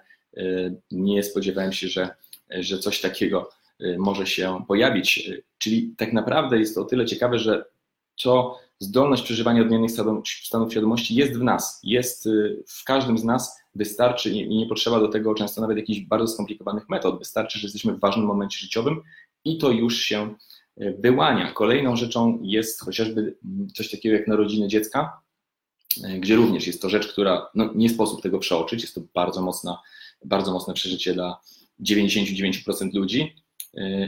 I o tyle interesujące, że zmienia się wtedy coś e, w ustawieniu też rodziny. Zawsze jest, jest zawsze zmiana, że pojawił się jakiś nowy członek rodziny, czyli zmiana też czegoś e, mocnego w rodzinie. I to u wielu osób powoduje e, również bardzo, bardzo odmienne stany. I oczywiście, tak jak trochę wspomniałem o tym na początku, wrażliwość nasza na odmienne stany może być różna. Dla jednej osoby, która jest bardziej wprawiona w takich doświadczeniach, od razu ona to czuje i mówi: O, mam ten stan, to jest tak jak wtedy i wtedy, czuję to. A dla innej osoby, szczególnie takiej, która nie jest doświadczona w przeżywaniu takich stanów i nie jest też doświadczona w wyrażaniu, opowiadaniu o takich stanach, dla, dla niektórych to będzie coś, no wydarzyło, czułem się dziwnie, czułem się pięknie, wyjątkowo, to był jedyny taki dzień w życiu, ale więcej nie będą umieli o tym powiedzieć, bo nie mają oczywiście y, struktury pojęciowej, żeby się na ten temat wypowiedzieć, ale tak naprawdę y, często nie chcę tu mówić, y, bo to już było nadużycie, gdyby mówić, że ludzie często chcą mieć dzieci po to, żeby doświadczać tego stanu, ale jest to być może jeden z motywów, który je e, do tego ciągnie. Jeśli weźmiemy pod uwagę, jak bardzo ludzie prą do przodu, żeby na przykład przeżywać odmienne stany przy substancjach, czy przeżywać odmienne stany przy seksualności, przy zakochaniu, to tak samo mogą przeć też w innych sytuacjach. Z rzeczy, które jeszcze są ciekawe, to ważne wydarzenia, które są na przykład y, polityczne albo w ogóle, które się dzieją dookoła nas. Y, często nawet y, jeśli, co nie, nie zdarza się ostatnio jakoś super często, jeśli nawet polska reprezentacja osiąga jakieś wybitne wyniki, to też następuje na przykład w Polsce, czy w każdym innym kraju oczywiście, gdzie, gdzie taka sytuacja następuje szczególnie niespodziewanie, następuje jakiegoś rodzaju zmiana stanu świadomości w, w tym regionie. Ludzie mówią, że się czuli inaczej, że to był taki niezwykły czas, że na przykład chociażby e, inaczej się e, zachowywali ludzie na ulicy, że wtedy pamiętają, że inaczej wszystko wyglądało i bardzo do tego, e, bardzo do tego tęsknili. Ale jeśli przypominacie sobie takie sytuacje, jak na przykład śmierć Jana Pawła II, też na 2-3 dni w całej Polsce, e, później oczywiście no, ci kibice, którzy się ze sobą pogodzili, później znowu zaczęli wojnę, ale na 2-3 dni było coś niezwykłego e, w polskim społeczeństwie. Inny stan, inne relacje, na przykład w tłumie między ludźmi i nawet jeśli wtedy się wracało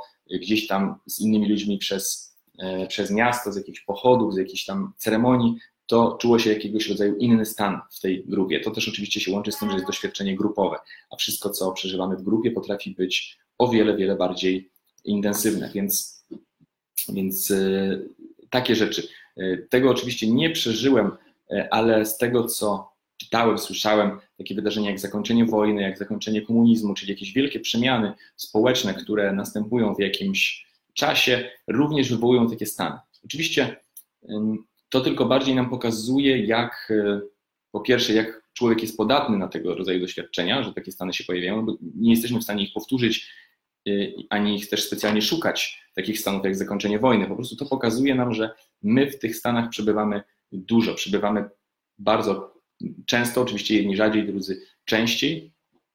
Jest to powszechne ludzkie doświadczenie, właśnie, właśnie tego, tego rodzaju rzeczy. Inna rzecz, która, którą być może znacie z własnego doświadczenia, jeśli zginie bliska osoba, szczególnie jeśli zginie w sposób niespodziewany. Jest to e, z jednej strony oczywiście jedna z najbardziej nieprzyjemnych rzeczy, jakich można doświadczyć jako człowiek, e, przeżywać śmierć kogoś naprawdę bliskiego. Z drugiej nie sposób nie zauważyć, że bardzo często mamy wtedy zupełnie inne spojrzenie przez jakiś czas na świat. Nagle rzeczy, które robimy na co dzień stają się totalnie nieważne, nagle widzimy, na ile zaniedbaliśmy pewne relacje, nagle widzimy, co mogliśmy zrobić innego, ważniejszego, nagle widzimy, jakie życie jest ulotne i piękne. I że my kiedyś też umrzemy. I te wszystkie doświadczenia, które e, być może znacie gdzieś z własnej przeszłości, te wszystkie doświadczenia się przez nas przerzucają, często sobie obiecujemy, że od tej pory zaczynamy w takim razie inaczej e, funkcjonować, żyć, przewartościować swoje priorytety. Część z tych zmian jest trwała, a część niestety nie jest trwała. Natomiast jakby stan, stan jest zdecydowanie inny. I to oczywiście to samo, jeśli mówimy o doświadczeniu bliskim śmierci, czyli o najbardziej, najbardziej takim klasycznym doświadczeniem jest e, doświadczenie połączone ze spadaniem. E, bardzo ciekawą, ciekawym fenomenem jest to, że osoby, które próbowały popełnić samobójstwo skacząc z mostu, na przykład z powodu depresji czy z powodu jakiejś ciężkiej sytuacji, niesamowicie często pojawia się wątek, że podczas skoku doszło do, u nich do E, takiej śmierci tej osobowości, która chciała popełnić samobójstwo i po tym jak przeżyli ten skok, co oczywiście się nie zdarza zbyt często, po tym jak przeżyli ten skok już czują się o wiele lepiej, czują się uzdrowieni, bo tak naprawdę odmienny stan, który się pojawił w tym doświadczeniu sprawił, że przetransformowali jakieś negatywne wzorce, ale e, nie zawsze ma to taki wydźwięk czysto terapeutyczny, czasami jest po prostu odmienny stan w doświadczeniu bliskim śmierci, e, to jest po prostu wyostrzona koncentracja, zwolnienie czasu i sprawienie, że na przykład w lepszy sposób możemy panować nad samochodem. Potrafimy wtedy zrobić rzeczy, których normalnie byśmy e, w tym samochodzie nie zrobili. E, więc doświadczenia bliskie śmierci też oczywiście potrafią być dużo, dużo mocniejsze, jak te wszystkie historie o tym, że wychodzimy z ciała, spotykamy tam różne istoty, które do nas mówią, podają nam różne wskazówki. Takie rzeczy jak najbardziej też należą do sposobów, które jakby nie patrzeć, ludzie wchodzą w te odmienne stany. Z innych ciekawostek jest coś takiego jak spotkanie z kimś, e, kogo uważamy za mistrza duchowego, albo jakąś ważną osobę, samo spotkanie osoby, albo na przykład myślimy, że jest to ważna osoba, samo spotkanie takiej osoby już może nam nagle zmienić stan świadomości, albo pojawienie się w jakimś miejscu, które uważamy za wyjątkowe, za święte. Często to miejsce nie musi być jakieś szczególnie piękne, to może być zwykłe drzewo, tylko na przykład ze świadomością, że akurat pod tym drzewem oświecił się Buddha. I tutaj nie chcę wchodzić w dywagację, czy będzie to tylko placebo i czy można tak zrobić z każdym drzewem, jeśli powiemy, że tu się oświecił Buddha, czy po prostu chodzi o to konkretne drzewo, które ma konkretną energię. Natomiast faktem jest to, że ludzie wchodzą w takie różne miejsca i zmieniają im się stany świadomości. Często pielgrzymki były jakimś takim sposobem yy, pierwotnym wręcz na jakiegoś rodzaju terapeutyczną pracę z pewnymi swoimi skłonnościami. Ktoś szedł na pielgrzymkę, czyli wykonywał jakiś rytuał, pojawiał się w tym miejscu, zmieniał się u niego stan świadomości, często jakiegoś rodzaju dolegliwości e, mogły e, zniknąć. Z ciekawostek innych, jakie e, często nie przychodzą ludziom do głowy, jeśli chodzi o odmienne stany świadomości, jednym z metod jest prowadzenie na przykład warsztatu, a w szczególności długie i szybkie mówienie. W momencie, gdy się długo i szybko mówi, dialog wewnętrzny się wyłącza, w pewnym momencie myśli przestają nam przeszkadzać, przestają się w ogóle pojawiać i płyniemy sobie z, po prostu w totalnie odmiennym stanie świadomości. Bardzo dużo osób które pokonało swoją tremę przed wystąpieniami publicznymi i na przykład mówią o tym, że w pewnym momencie się stresowali, stresowali i nagle po prostu poczuli, że wszystko jest łatwe i proste i potem mówią, ale to było super, chcę to powtarzać, albo chcę to na przykład robić, chcę prowadzić szkolenia, bo nie tylko z powodu takiego, żeby komuś pomagać, albo z powodu takiego, że nic się innego nie umie, ale również z powodu takiego, że po prostu przebywanie w tym flow jest bardzo przyjemne. A z innych y, jeszcze rzeczy to może być organizowanie nawet eventów, czy organizowanie konferencji, czyli działanie pod dużą presją, gdzie trzeba dużo rzeczy naraz ogarnąć, gdzie jest jakieś ryzyko, być może finansowe, gdzie jest konkretnie jakiś moment przygotowania, potem jest ten moment, że o, to się dzieje w tym momencie, a potem jest moment, o, już się skończyło. Bardzo często wiele osób o tym wspomina, że to było niezwykłe doświadczenie, że w trakcie tego, tych na przykład magicznych trzech dni coś tam się w nich um, działo wielkiego, odkrywali jakieś nowe rzeczy na swój temat i tak dalej, i tak dalej, i tak dalej. Dla wielu osób jest to jakiegoś rodzaju um, praktyka, mniej lub bardziej świadoma, ale praktyka z odmiennymi stanami.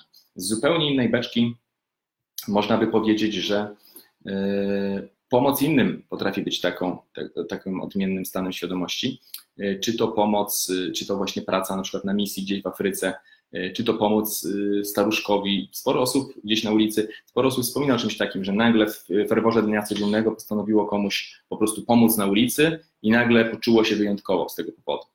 To jest jeden ze sposobów, swoją drogą, jeden z najbardziej korzystnych, do których jak najbardziej warto zachęcać. Pomoc innym ludziom może wywoływać efekty podobne do empatogenów, o których mówiłem na początku. Sporo osób mówi, że w momencie, gdy kogoś tam uratowało, wspomogło, nawet pożyczyło pieniądze, kiedy ktoś potrzebował, to nagle poczuło się tak wyjątkowo, jak e, by było po jakiejś po prostu substancji. W tym sensie także położna, czy pielęgniarki, czy lekarze, jeśli naprawdę są zaangażowani w swoją pracę, mogą takie doświadczenia przeżywać mm, bardzo, bardzo intensywnie. I do tego jak najbardziej zachęcam. Kolejny temat rzeka, jaki dla wielu osób y, jest mniej lub bardziej świadomym sposobem na przeżywanie odmiennych stanów, to podróże. Podróże, zarówno po prostu ruszanie się ze swojego miejsca, i to może być podróż do miasteczka 100 km dalej, jak i podróż y, gdzieś po prostu do nieznajomego kraju. Im dalsza, tym intensywniejsza. Bardzo często, gdy podróżujemy na drugi koniec świata, zwłaszcza gdy dojdzie do tego to psychodeliczne doświadczenie jetlagu, czyli że powinna być noc, a widzisz, że jest dzień i na przykład przejeżdżasz jeszcze z zimy do, do lata, bo zmieniasz półkulę, y, to samo z siebie wywołuje często totalnie odmienny stan. Czujemy się, jakbyśmy albo byli kim innym, albo całe swoje życie zostawili gdzieś z tyłu i teraz możemy na nie spojrzeć z boku, y, mieć z niego zupełnie, zupełnie inną perspektywę. Y, podróże potrafią być czymś, co nie tylko oczywiście jest dobrze widziane w społeczeństwie, ale czymś, co naprawdę powoduje u nas bardzo duże transformacje. Oczywiście nie znaczy to zawsze, że każda podróż z natury będzie dla nas dobra, bo mogą się pojawić tam trudne doświadczenia, czy może się pojawić uzależnienie od podróży, czy może się pojawić dużo innych jeszcze rzeczy, które e, zakłócą takie doświadczenia, natomiast nie ma co się dziwić, że ludzie lubią podróżować, bo lubią doświadczać odmiennych po prostu stanów, które są powodowane wieloma e, rzeczami, takimi jak chociażby zmiana temperatury klimatu, kultury, języka i wszystkich innych rzeczy. Szczególnie jeśli dzieje się to szybko i po prostu przelatujemy gdzieś e, samolotem. Jeśli e, i w, chociażby w przygodach e, Tomka w krainie kangurów i, i, i, całej tej serii przygód bardzo często bohaterowie nie mówią oczywiście tego wprost, nie mówią tego językiem psychologicznym, ale mówią często o tym, jak bardzo się cieszą właśnie, że mogą podróżować i wtedy się tak cudownie czują, że widzą kolejny jakiś dziki kraj i po prostu mózg im się zatrzymuje, doświadczają teraźniejszości. Jeśli mówimy o podróżach, to jeszcze warto dodać coś takiego jak natura. Natura sama w sobie może wywoływać takie stany. Jeśli pójdziemy na spacer e, chociażby nawet do lasu, który jest tuż obok, jest szansa na to, że chociaż trochę ten stan się zmieni. Natomiast jeśli doświadczamy natury w takich formach ekstremalnych, takich jak pustynie, wysokie góry, dżungle, e, sawanna, czy na przykład e, to, o czym opowiadał mi mój dobry kolega, jak był na Antarktydzie i mówił, to było dla niego doświadczenie po prostu totalnie duchowe, totalne przeżycie odmienne. Cały czas, kiedy tam był, to nawet mówił, że miał problem ze snem, ale to nawet nie był problem, po prostu trochę mu się nie chciało spać, bo ta energia tego miejsca była tak silna, cokolwiek to znaczy, po prostu mówiąc na potrzeby dzisiejszej transmisji, powiedzmy, że był to bardzo intensywny stan świadomości, spowodowany też między innymi tym, że nie było cywilizacji, w ogóle e, praktycznie nie było ludzi, po prostu doświadczać dzikiej przyrody. I dla wielu osób będzie to sposób na przeżywanie odmiennych stanów. Mogą stwierdzić, że nigdy w życiu nie wezmą żadnej substancji, ani nie będą robić tych dziwnych praktyk typu głodówki, deprywacji, oddychania holotropowe i tak dalej, ale podróżować uwielbiają. I tak naprawdę w pewnym sensie chodzi tu o to samo. Jeśli chodzi o sport, dla wielu osób sport będzie pełnił taką funkcję. Jednym ze sportów, gdzie najłatwiej jest poczuć odmienny stan świadomości, a jest dostępny dla każdego, jest to bieganie. I dlatego wiele osób po prostu lubi biegać, szczególnie z muzyką, bo czasami po 10-15 minutach już można wejść w odmienny stan, kiedy po prostu biegniesz i nic innego się nie liczy. E, również sporty zespołowe. Ja akurat wyjątkowo interesowałem się piłką nożną, więc najwięcej przykładów znam z tej e, tematyki, ale sporty zespołowe, szczególnie w sytuacji, kiedy jest duża presja i duża ranga wydarzenia, czyli jeśli czekamy na Mistrzostwa Świata, dla większości osób to jest największe, piłkarzy na przykład jest to największe wydarzenie w ich życiu, albo na Mistrzostwa Europy, to na przykład, kiedy jest ten finałowy, półfinałowy mecz to te doświadczenia, które oni mają, potrafią być bardzo, bardzo niezwykłe. Ja pamiętam akurat z Michela Platiniego autobiografii, jak on opisywał jakiś mecz, gdzie już po dogrywce, e, już kończyła się dogrywka e, i on pobiegł i podał piłkę w ostatniej chwili jednemu ze swoich kolegów dzięki temu Francja wygrała. Opisuje tak totalnie psychodeliczną podróż, gdzie on nie wiedział za bardzo, co się dzieje, nie wiedział, kim jest, jak kogoś mija, słyszał w głowie jakieś głosy, e, ale to dochodzi oczywiście też wyczerpanie fizyczne i w tym sensie zdecydowanie sportowcy takich rzeczy doświadczają, szczególnie, tak jak mówiłem, jeśli towarzyszy temu wielka ranga, e, ale również podobnie może się dziać, jak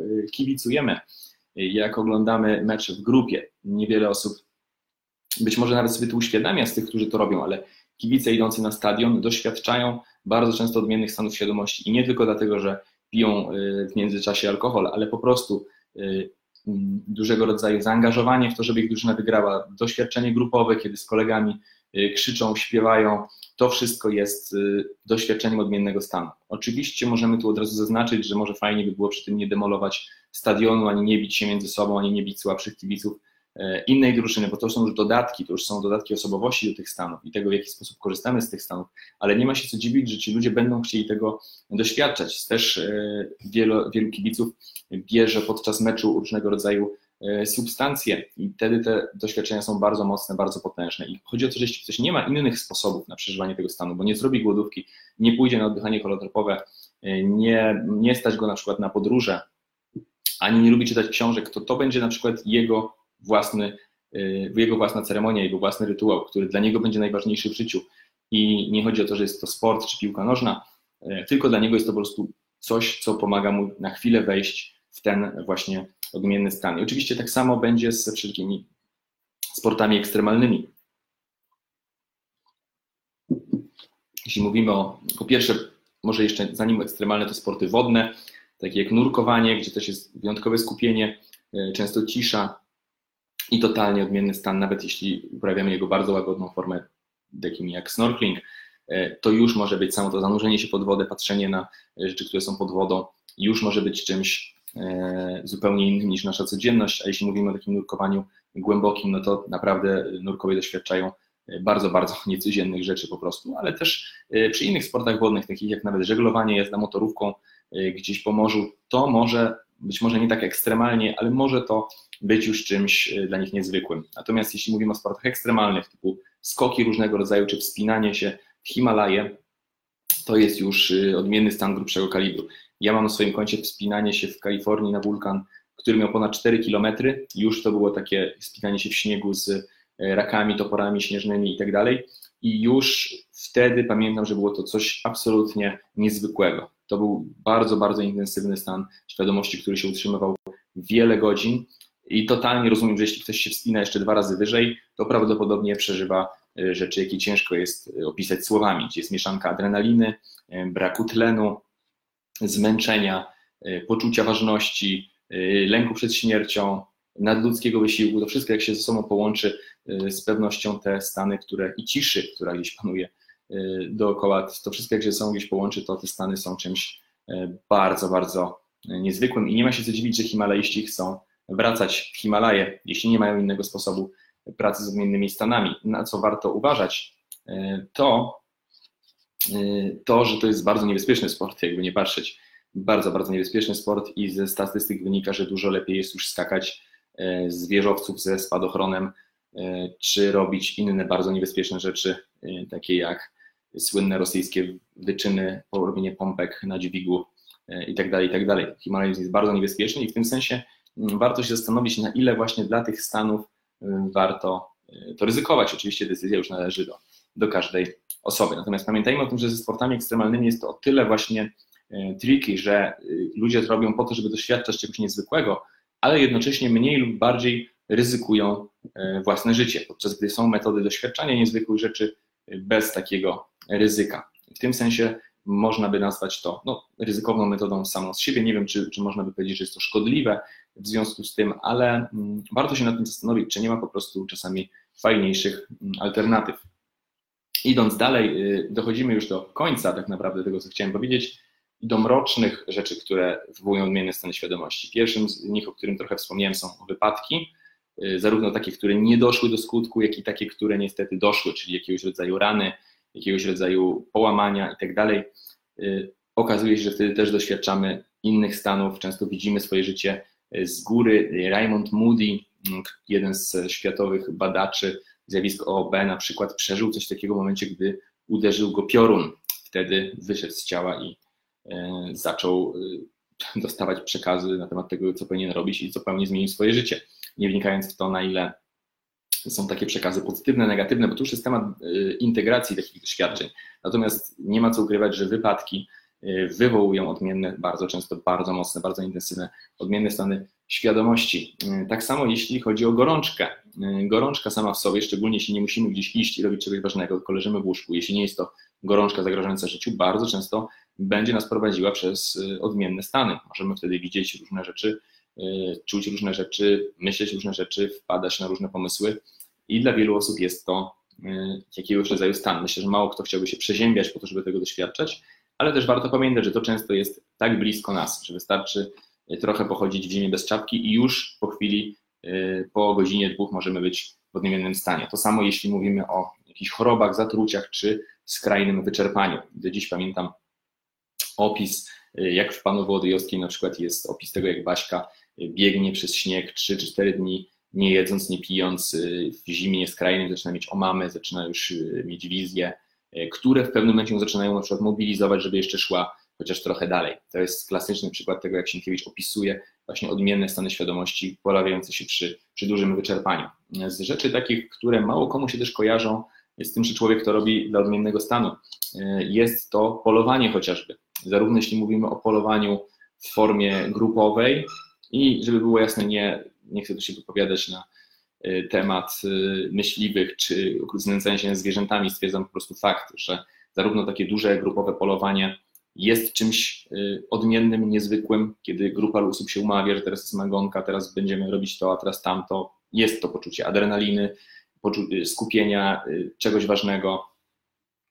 Czy też polowanie w takiej wersji, jaką opowiadałem kiedyś jedna osoba, że mm, na trzy dni gdzieś tam się w krzakach chowa, praktycznie się nie rusza, z nikim nie rozmawia yy, i czeka na jakąś zwierzynę. No, jakby nie patrzeć, nie oceniając tego, yy, nie odnosząc się do tego tematu yy, zabijania, jest to coś niezwykłego. Możemy się domyślić, że osoba, która siedzi trzy dni w lesie i czeka z, wytężenie, z wytężoną uwagą na jakieś zwierzę, jest w odmiennym stanie świadomości i służy jej to. I nie ma się co dziwić, na przykład za rok mówi, kurczę, chciałbym tego jeszcze raz doświadczyć, bo może tego nie wiedzieć, ale w tym momencie na przykład jest w dużym oderwaniu od problemów życia codziennego, w dużym skupieniu na teraźniejszości, być może inaczej myśli, inaczej czuje, e, inaczej postrzega siebie. E, kolejna rzecz e, to wojna i bitwy. Jak sobie wyobrazimy bitwę, nawet czasami paintball, ci z Was, którzy mają doświadczenie po prostu zabawy w paintballa, to już jest często coś bardzo niezwykłego, już emocje się pojawiają jakiegoś rodzaju. E, intensywniejsze niż na co dzień, to teraz wyobraźmy sobie, że bitwa jest e, naprawdę. I wiadomo, pewnie będzie to zupełnie inne doświadczenie niż jakieś e, doświadczenie, które mamy na terapii czy na treningu interpersonalnym. Ale z pewnością w momencie, gdy mówimy o jakimś początku tej bitwy, walce, zwycięstwie, jeśli na przykład walczysz za swój kraj i radości, że przeżyłeś i radości, że na przykład uratowałeś przyjaciela, to na pewno są rzeczy, które zostają w pamięci na bardzo, bardzo długo, mm, pomijając fakt, że oczywiście fajnie, żeby w naszej, naszej planecie tych bitew było e, jak najmniej. Natomiast warto o tym pamiętać, być może dlatego też ludzie e, czasami chcieli to robić, bo powodowało to niezwykłe przeżycia. I z mrocznych, e, końcówki już mrocznych rzeczy to będzie samo okaleczanie. Bardzo dużo osób w chwili, gdy ma po prostu doła, stosuje tą metodę, bo ona ich w jakiś sposób wybija z cierpienia, w jakiś sposób sprawia, że są w innym stanie. Często jest to jakiś rodzaj znieczulenia, ale nie zawsze warto to sprowadzać tylko i wyłącznie do znieczulenia. Jest to coś innego, jest to jakieś doświadczenie niezwykłe, wprowadzające ich w teraźniejszość, dające im jakąś nową perspektywę. Jedno z tych doświadczeń, których oczywiście absolutnie nie radzę robić, tylko po to, żeby spróbować i zobaczyć, jak to jest. Bardziej podkreślam, że jeśli ktoś to robi, no to czegoś szuka i te rzeczy, których szuka, są też e, gdzie indziej. Grof o tym często pisze, że jeśli jest się pod wpływem właśnie mrocznych archetypów czy mrocznych e, tych fragmentów e, cięższych faz porodowych, to właśnie osoba będzie zamiast szukać jakiegoś sposobu bardziej, to, korzystnego na wchodzenie w odmienne stany, jakim byłoby chociażby pochodzenie po górach, no to wybierze często takie bardziej mroczne sposoby, typu wzięcie mm, żyletki i pocięcie się w kilku miejscach, bo to akurat ma dostępne. To w związku to w jej psychice jest jakiegoś rodzaju sposób na wejście w odmienny e, stan. Tak samo niektórzy mają z podduszaniem się czy innymi rzeczami, gdzie y, twoje ciało jest w mniejszym lub większym niebezpieczeństwie. Kolejną rzeczą są e, morderstwa, po prostu. myślę, że się nie spodziewaliście, że też to wymienię, ale tak, wielu seryjnych morderców opisuje, że w momencie, gdy poluje na swoją ofiarę, potem ją zabija, czy cieszy się tym, że to zrobiło, opisuje bardzo psychodeliczne, y, bardzo potężne, bardzo niezwykłe opisy swoich wrażeń. Mm, to tylko pokazuje, czego oni mogą tak naprawdę szukać i jak fajnie by było, gdyby oni znali też inne, zdrowsze metody. Natomiast jeśli głębimy się w życiorysy seryjnych morderców, to zobaczymy, że często to, co ich ciągnęło, to właśnie adrenalina, przeżycie czegoś totalnie niezwykłego, to poczucie, że robisz coś, co dla większości ludzi jest zupełnie niedostępne i całe szczęście oczywiście. To sprawia, że na przykład to ich pociąga i chcą to zrobić jeszcze raz, bo wyobrażają sobie, że ciężko będzie przeżyć kolejne takie intensywne doświadczenie. Szczególnie jeśli mówimy o na przykład morderstwach połączonych jeszcze z magią rytualną, czyli z jakimiś formą religijności, być może w rytuałach grupowych, to wszystko się potrafiło mieszać, zwłaszcza jeśli pod wpływem tych ciemniejszych matryc y, porodowych, to wszystko się potrafiło mieszać w bardzo kuszące i przyjemne dla tych ludzi doświadczenia, dlatego prawdopodobnie je y, robili. Y, rzecz kolejna to tortury i to zarówno, jak się domyślamy z poprzedniej, z poprzedniej mojej wypowiedzi, jeśli, zarówno jeśli jesteś torturującym, jak i co ciekawe, jako torturowanym, w sensie osoby torturowane, a, a Grof z takimi też pracował, bo on zaczął pracę swoją niedługo po II wojnie światowej i czasach jeszcze za czasów komunizmu, więc pracował z osobami, które były torturowane i opisywał, że często w trakcie tortur po pierwsze się pojawia odmienny stan świadomości, a po drugie, co ciekawe, on potrafi być nawet przyjemny, bo przy pewnej granicy bólu to się zaczyna zmieniać y, w przyjemność, co może też trochę tłumaczyć, czemu pewne osoby chcą, żeby je torturować w jakichś sadomasochistycznych zabawach. Po prostu, po prostu jest to dla nich jakaś tam namiastka duchowości wręcz, przeżywania teraźniejszości, przeżywania odmiennego stanu, który sprawia, że cała reszta świata przestaje mieć znaczenie. I to samo e, też tyczy się e, w ogóle aktów przemocy. Bardzo często akty przemocy, szczególnie połączone z paleniem czegoś, ale też nawet z przemocą czystą w sobie, jest dla większości osób które to robią, może być przynajmniej, bo nie wszystkie przebadano oczywiście i ciężko się tak wypowiadać radykalnie, kontaktem z jakimiś okołoporodowymi energiami, z mrocznymi archetypami i też doświadczają wtedy czegoś one niezwykłego. Oczywiście jest to o tyle mroczna forma, że po pierwsze krzywdzi innych ludzi i społeczeństwo, po drugie nie, nie, e, nie pomaga doświadczyć ulgi, w sensie rzadko się zdarza tak, że ktoś e, zabijając kogoś powiedział, no teraz się uzdrowiłem i już wszystko będzie dobrze do końca życia i to faktycznie działa. Przeważnie jest to Y, nakręcenie się spirali jest później takiej osobie coraz gorzej, a w najlepszym wypadku po prostu nic to nie zmienia. Y, i niewiele to, niewiele komuś przyszło tego, że coś y, podpalił. Więc mm, to są tego typu mroczne rzeczy. Dodałbym na sam koniec jeszcze, że wszelkiego rodzaju akcje wojenne i na przykład, kiedy mamy coś takiego jak akcja pod arsenałem, gdzie jeden z przyjaciół jest torturowany, a my musimy się szybko zmobilizować, żeby Y, go odbić.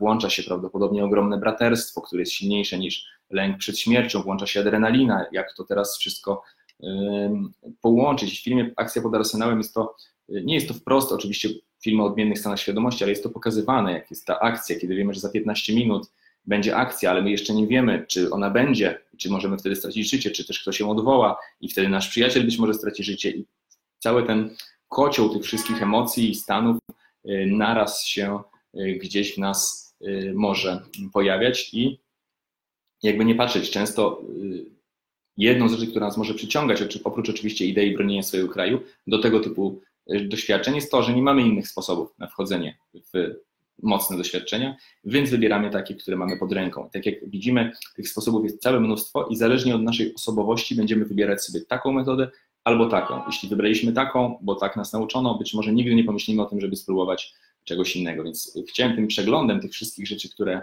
y, powiedziałem w trakcie tej transmisji, Wam pokazać, że tych, tych rzeczy jest mnóstwo. Być może y, rzeczy, których nie rozumiemy, bo nie wiemy na przykład, nie rozumiemy po co ktoś chodzi tyle do kościoła, a po co ktoś chodzi na mecze, a po co ktoś chodzi tyle na koncerty, a czemu on czyta tyle książek, bo na przykład nie jest to nasz ulubiony kanał wchodzenia w odmienne stany świadomości, albo jest to zbyt intensywny dla nas kanał, albo po prostu nie zgadzamy się z nim, być może słusznie, być może nie. Natomiast dzięki temu możemy to e, takie osoby lepiej zrozumieć. Więc możemy e, po tym wszystkim zainteresować się też e, innymi rzeczami. Może stwierdzimy, OK, nigdy tego nie próbowałem, może to coś dla mnie, może to mi da coś podobnego, co mam przy tamtej sytuacji. Możemy zmienić swoje nawyki, jeśli y, odkryliśmy, że jest coś, y, co robimy, a co może być szkodliwe, a co dałoby się zrobić inaczej. Y, możemy też wpaść na to, żeby pewne rzeczy ze sobą połączyć i wtedy mogą wziąć jeszcze, mieć jeszcze fajniejsze działania. Także trochę mi się przedłużyło i to tyle, jeśli chodzi o merytorykę z mojej strony. Za chwilkę będzie czas na pytania, jeśli jakieś macie i jeśli jeszcze się nie zmęczyliście maksymalnie. Ja tylko dodam, zgodnie z tym, co mówiłem na początku, że e, za półtora tygodnia robimy warsztat oddychania holotropowego, na którym będziemy pracować nad tematem dzieciństwa i rodziców. Już mamy praktycznie pełną grupę e, i jesteśmy bardzo zadowoleni z tego, jak w tym sierpniu e, wakacyjnym się zapisy, jak na ten sierpień wakacyjny się zapisy potoczyły, ale jakby jeszcze ktoś chciał dołączyć, to zapraszamy i tym dla osób, które oglądały tego live'a będzie cena, która była w przedpłacie. Przedpłata już się skończyła, już teraz obowiązuje wyższa cena, ale jeśli ktoś oglądał tego live'a i z jakiegoś powodu chciałby do tego warsztatu dołączyć, to niech o tym y, po prostu nam napisze i będzie mógł wejść w cenie y, tej promocyjnej, która obowiązywała jeszcze jakiś czas temu. To tyle z mojej strony. Jeśli macie jakiekolwiek pytania w temacie, to zapraszam do zadawania tych pytań. Chętnie na nie przez jakiś czas jeszcze odpowiem. Wybaczcie, wybaczcie, że przedłużyłem to wszystko. Także jeśli macie pytania, to dawajcie znać.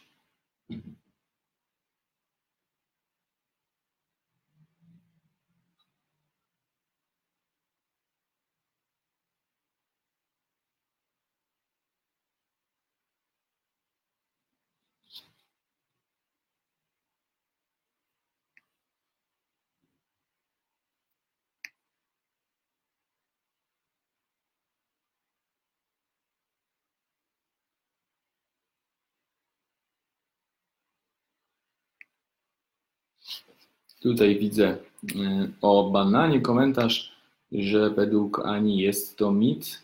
Y, ciekawa sprawa. Ja powiem szczerze, banana w ten sposób nigdy nie używałem. Czytałem to w źródłach, które uznałem za wiarygodne. Natomiast jest to jedna z tych rzeczy, których sam nie sprawdziłem, więc głowy nie dam. Mi się wydaje, z tego co czytałem, że jednak y, są takie metody i czytałem jakieś rodzaju wiarygodne wyjaśnienie, czemu tak jest. Natomiast jeśli nie, przyznaję, może tak być, nie testowałem tego. A czy ktoś jeszcze ma jakieś y, inne y, rzeczy, które chciałby zapytać, dodać, być może czegoś się dowiedzieć? Tak jak pisałem wcześniej, ten, ta transmisja będzie też dostępna dla wszystkich osób, które dołączyły później, czy, czy jeszcze później będzie też dostępna, żeby sobie ją obejrzeć później od początku.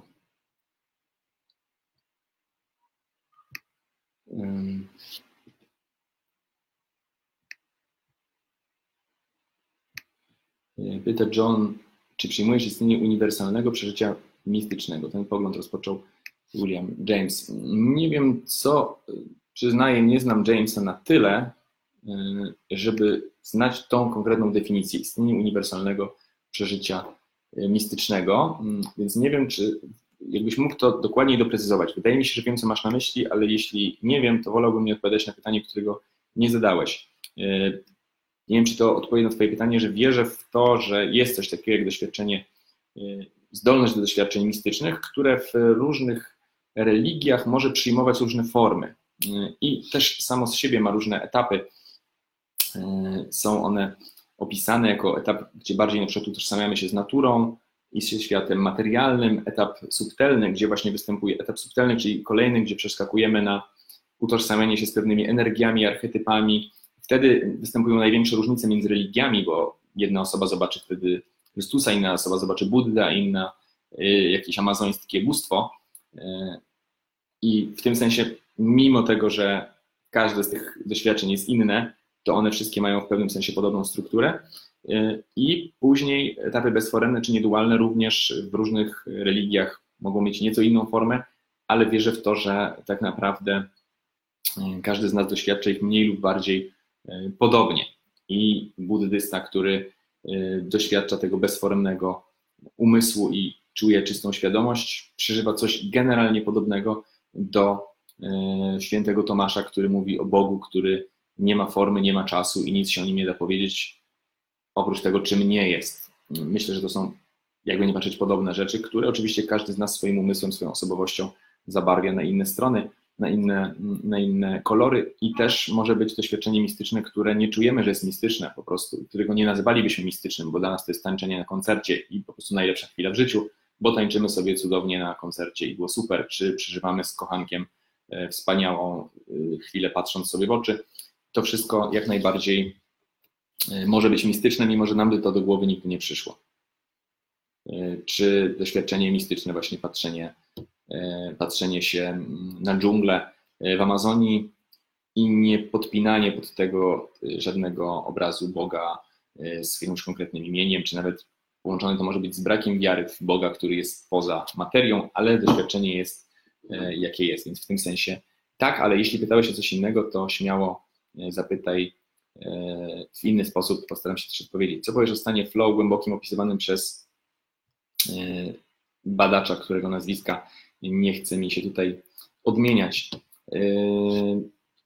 Myślę, że to jest, znowu zależy jaki flow, bo jeden flow to jest taki, jaki możemy mieć po dwóch minutach żonglowania i to jest pewnie, nazwałbym to delikatnie odmiennym stanem świadomości, a inny flow to jest flow, który na przykład pamiętam ze swojego życia, jak wspinałem się na ten e, wulkan, jak byłem blisko tego czwartego e, kilometra, no to jest takie flow, że po prostu czuję jakbym i był, i nie był, jakby moje ciało samo szło e, i jednocześnie jakby mnie tutaj nie było e, i jakby to wszystko już się kiedyś wydarzyło. Bardzo, bardzo głęboki, odmienny stan. Też można by, je, by go nazwać jako flow po prostu. E, I to, to jest zdecydowanie odmienny stan. Nie wiem o jakiego rodzaju dokładnie flow pytasz i, i tak jak wspomniałem na początku, podobnie jak z piciem alkoholu ma to różne stopnie. Jest delikatny, słaby, średni, mocny, bardzo mocny. I flow jest jednym zdecydowanie ze sposobów, jak e, wchodzić w odmienny stan. Tylko e, tak, po prostu tak. E, I dla wielu osób jest to przeżycie bardzo przyjemne, szczególnie jeśli oni sami kontrolują ten flow. Bo może być też flow, już nie chcę wchodzić za bardzo w szczegóły, ale flow, który nie jest do końca przyjemny, bo nie kontrolujemy sytuacji, a nie mamy dialogu wewnętrznego, który nam powie, co mamy, co mamy robić.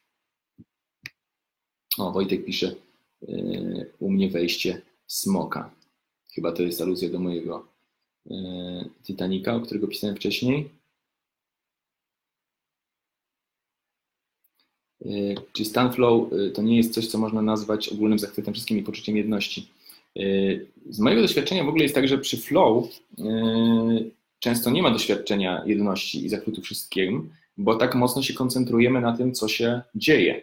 To znaczy, no, ja, bardzo silne flow na przykład wchodzę w momencie, jak prowadzę y, warsztat, szkolenie, y, czy nawet w, w przypadku takiej transmisji przed Facebookiem, jestem już w stanie flow, y, mniejszym lub większym. Natomiast w momencie, gdy mówię i koncentruję się na tym, często nie nazwałbym tego poczuciem jedności i zachwytem wszystkim, bo się koncentruję na mówieniu. Y, skupiam się na tym strumieniu, powiedzmy, słów, które ze mnie, ze mnie wychodzą. Natomiast jeśli zrobię sobie przerwę na przykład, czy za chwilę zakończymy tą transmisję i wyjdę na balkon i popatrzę na drzewa, wtedy bardzo łatwo ten stan przejdzie właśnie w takie skupienie się na, co, na coś yy, zewnętrznego i wtedy może się to uczucie jedności i zachwytu yy, pojawić. Jak najbardziej.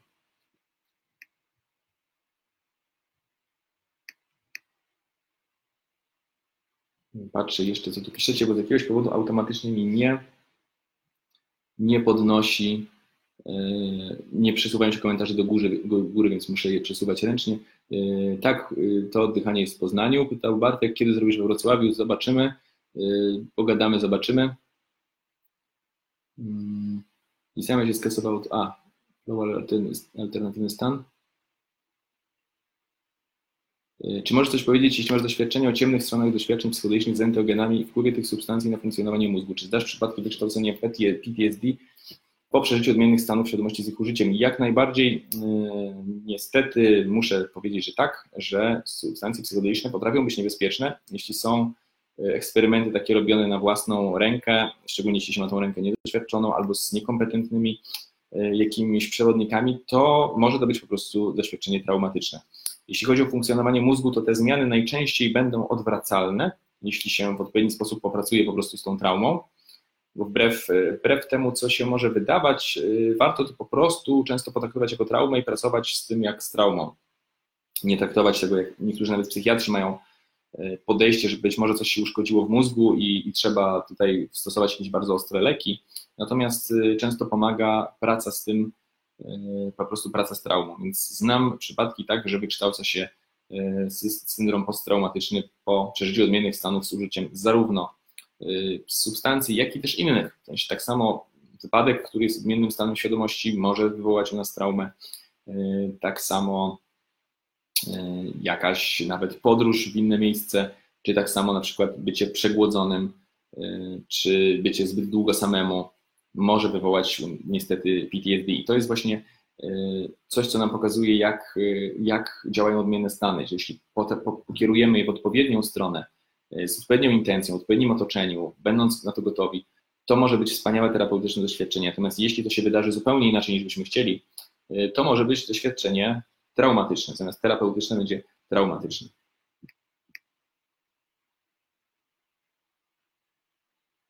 Yy, pytanie o Trójmiasto, wszystkie pytania warsztatowe, to myślę, że w innym, w innym czasie na to warto odpowiedzieć.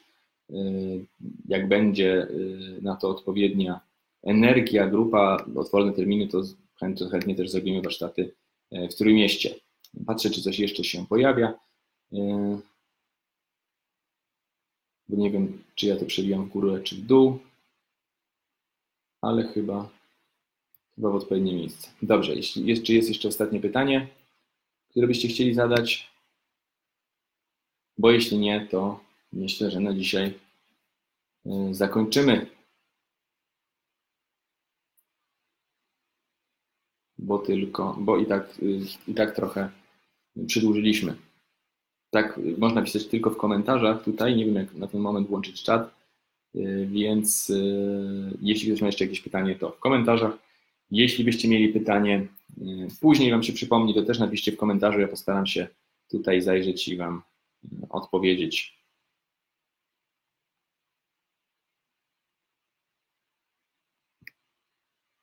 Ok, zakładam, że więcej pytań nie ma. Dziękuję Wam za uwagę, y, za pytania i za zainteresowanie tym tematem. Mam nadzieję, że to nagranie okaże się dla Was mniej lub bardziej pomocne. Dziękuję wszystkim, życzę miłego wieczoru i do zobaczenia